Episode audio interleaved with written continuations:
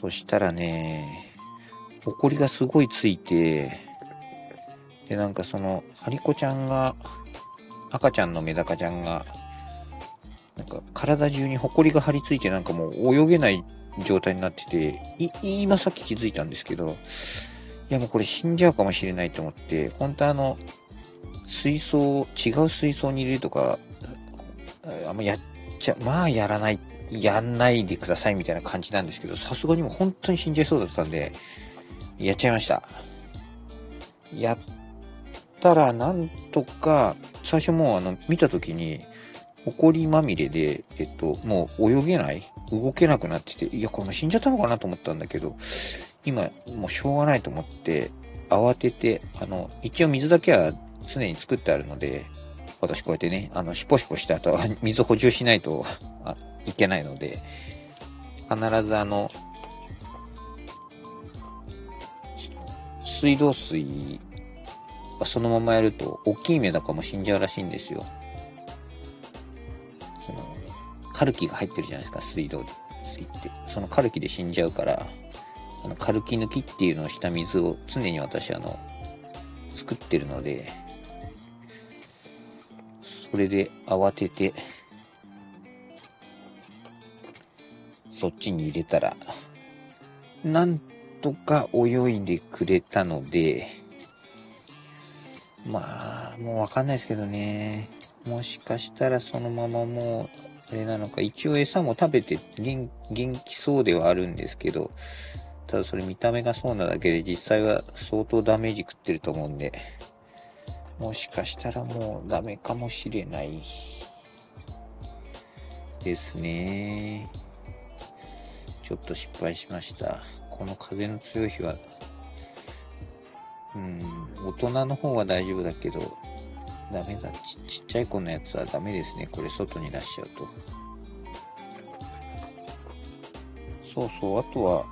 メダカが気持ち赤いんじゃないかみたいなのも、今朝かな？お話ししたんですけど、なんか、治ってますね。よかった。すごい汚れてるな。多分、これでも、ちょっと2、3日、餌を多くあげすぎたんですよ。あげすぎちゃダメっていうのは知ってたんだけど、ウィローモスっていう草があって、この草が、エビちゃん？あ、エビも7匹ぐらいいるんですけど、エビがすごい勢いで食べて、もう、草がなくなっちゃう。まあ、また買えばいいんでしょうけど、食べ物が少なすぎるとそういう状況になるって書いてあったんで、ちょっとた、で、エビの食べ物って何かって言ったらなんかその、餌が余ってるのとかを食べるらしいんですよね。だから、エビの餌、エビじゃねえや。えっと、メダカちゃんの餌をちょっと多めにあげたんですよ。多めにあげたのもあるのか、すんごいな、汚れが。気持ちがいいですね。ガンガン取れる。ちなみにどうやって取ってるかっていうと、なんていうんですか、これ。スポイトのでかいやつ。で、そこをほじほじして、吸い取るっていう。だから、数えてないけど、一回に、一作業で何十回、このスポイトをやってるんでしょうっていうぐらいや多分やってますね。うん。多分これがめんどいって思ったら本当に苦痛でしかないと思うんですけどね。私はなんかこれが好きなんで。よいしょと。今日は多分全部取りきれないぐらいすごい汚れてるな。あんまり取りすぎると水が多分足りなくなっちゃうんで。これぐらいにしとかないとかな。なんだ、全然、もうライブだったらいいんでしょうけど、収録でこんな話でいいのかと思いながら、あの、とりあえずやってますけどね。でもなんか、朝もちょっと言いましたけど、優しい人が多いですよね。ラジオ聞いて、いいねボタンを押してくれたりとか、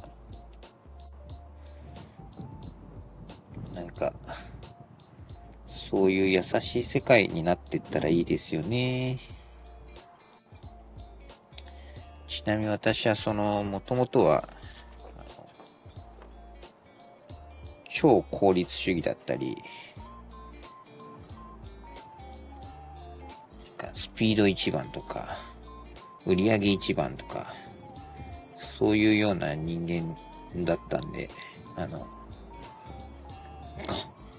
今これがね、こうやって、メダカのゴミを取るのがね、どんだけ生産性があるんだみたいなこと考えちゃうとね、生産性正直、これゼロじゃないですか。1円にもならないし、時間も他のやるべきことがね、この時間できなくなるんで。でもなんか、うちのあの、奥さんが、まあ、これからの時代はあの、もうやりたいことやる時代だよっていうふうに言ってくれて、だからあの、この生産性ゼロのこの作業、あの、奥さんも温か、温かく見守ってくれてますよ。うん。普通だったらね、こんなことしてる暇があったら、もっと仕事しろって多分 言われちゃうと思うんですけど、優しい奥さんなんで、そういうこと何も言わずに、温かい目で見守ってくれてます。